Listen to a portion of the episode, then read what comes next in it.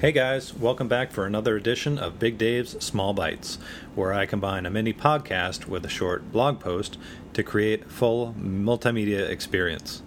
This week, I want to return one last time to my Healthy Happy Hour interview with Dr. Ben Bocchicchio. As I said before, Dr. Ben has studied health and fitness for nearly 50 years, and he probably knows more about this stuff than anyone. Our interview covered a bunch of Dr. Ben's ideas about health, diet, exercise, and more, and always with his unique perspective on things. One idea of his that I really like, so much so that uh, I actually quoted it in my book, is how health is more than just the absence of disease. He created a, a, really cool graphic that illustrates this, and you'll find that graphic in the blog post that accompanies this episode. So take a look at it and then take a listen as Dr. Ben talks us through it let me just bring up this slide if I could. This is the one that I mentioned in my in my book, and I love this idea of illness, health. Um, can you just talk us through it a little bit, like you did at the? Yeah, you see, uh, uh I'm I'm kind of big in the you know the low carb USA community, and there's a lot of great people involved in that and things like that. And many of them are MDs. Some of them are bariatric surgeons. Some of them endocrinologists. Uh, some PhDs and stuff but the doctors, the MDs, I mean, honestly, if you think about what their business is, their business is taking people from illness, diagnosing an illness, and trying right. to get them to where the labs seem normal or something. Right. So what I call that middle of the road, if that, you know, um, speedometer thing, a fuel gauge, I'm sorry, w- would be in the middle. It would be, uh, I consider that the absence of disease. Your labs are okay. You feel okay. You're not dying. You know, you don't need any super medical treatment maybe a few meds here and there. But I think my whole thing is going from the middle of that absence of disease to health. And I think the aspiration, the, the objective for most people, I really think they want to be healthy. They want to have some vigor, vitality, longevity, you know, not just be absent absent of disease. So I came up with this little gauge thing. So that's the way I thought about it. Yeah. And I think it's a good way for people to think about it. So yeah, yeah that's that's what metabolic medicine really is about is the, the attainment of health and you know optimal vigorous function yeah i love that no i love that because right you know sometimes we think well i'm sick i need something to get better and we think of a pill or whatever it might yeah. be but um, that idea of metabolic health you know just broadens it much much larger now um, that word metabolism gets thrown around a lot i've got a slow mm-hmm. metabolism i got a fast metabolism yeah. um, what in your your experience or your use of it um, help define that? Yeah, okay, that's that's a good question because I mean a lot of people do throw, throw the word around and they're afraid of it or they like it or they want to do it, they want a faster metabolism, whatever. But metabolism, in the simplest terms that I can envision, is all the stuff, all the chemistry, all the pathways, all the shifts, the building up, the breaking down, the, ener- the energy utilization, the breaking down of energy, uh, all the stuff that really happens in your body that keeps your body functioning. So uh, you have a rate of metabolism. So it's really the rate of energy that you're using. And that all goes into what goes into that whole concept is what kind of energy we're using, how are we breaking it down, how are we storing it, and now you know in modern day uh, metabolic dysfunction, how are we storing energy? We we ha- are taking in so much energy and right. energy that really is metabolically metabolically taxing, meaning it's hard on the system.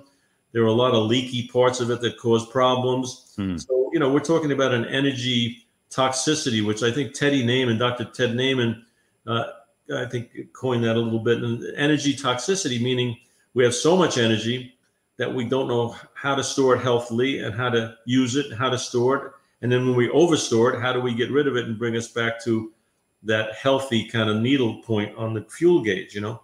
Yeah. So metabolism is all the stuff, the pathways, the chemistry, all the stuff that goes on to keep, you know, keep you breathing, keep you moving, keep your heart working, keep your cells regenerating, keep your nails growing, keep your bones strong. I mean, you know, everything that happens is really metabolism. That's that's your body chemistry.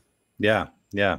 That's that's that's really cool because it brings together and that idea of energy toxicity. I'm not sure I've heard uh, that one. I know of I know of Ted Naiman and his work, but um, yeah.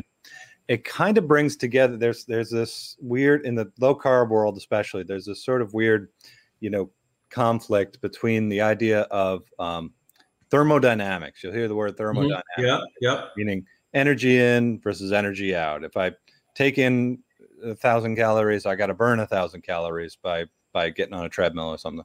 Um, but you know, you say you know it's not that simple, right? No, we're not. We are not mechanical machines. In other words, I mean, you conceptually, energy in and energy out is vaguely conceptually representative of what goes on. But the energy in doesn't mean what goes in your mouth is food and drink, and what comes out as energy being used. That's too. That's an oversimplification, a mechanization of of a biological machine. Okay, mm-hmm. so how how I kind of describe it, in my understanding, is it's not the food that you take in, the calories that you take in, and the calories that you expend. It's what the food that you do does metabolically. What does it generate? What kind of pathways? And and one of the things that it generates is fuel burning and storing. And the other one is when you exercise, it's not just how many calories does it take mechanically to perform that exercise over a period of time, but what does the imposition of that load and that t- taxation of the muscle system and the support systems, which are all of the systems in your body, what's the load? What what is the cost of that? So it's not what what you eat cal- calorically; it's what you what happens when you eat that which you eat, and that has to do with what the food is comprised of, how it's stored, how it's utilized, things like what does it do to your hunger. You know, there's a now we can get into the psychological. Is this stuff? Okay, any of these metabolic disorders, if we think about it, um, obesity, diabetes, you don't catch obesity, you don't catch diabetes. They're not contagious. Okay, right. they are behavioral. Depending on your environment and behavior, these things will go on that needle towards health, absence of disease, or in many cases, dysfunction or illness. Okay. So, what happens? What does the food do to your chemistry, to your metabolism, to the stuff going on in your body? And would, for example, would 100 calories of brownies produce the same effect as 100 calories of broccoli?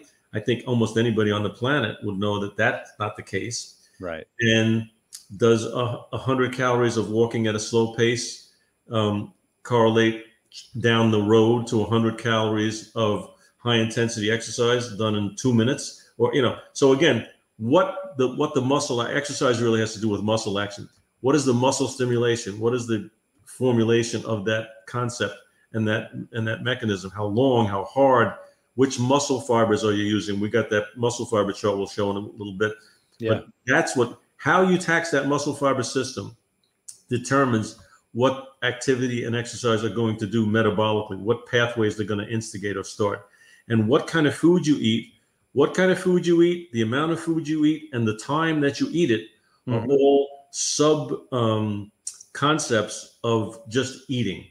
Yeah. Okay? And they're all critical. Lots of great stuff there. One of my big takeaways from talking to Dr. Ben is this idea that everything we do, what we eat, how we move, is always pushing that needle in one direction or the other. I can do a great workout in the morning and start pushing that needle to the right, but if I follow that workout with a beer and a cigarette, I'm going to push it right back to the left again. Of course, most of us are somewhere in the middle most of the time.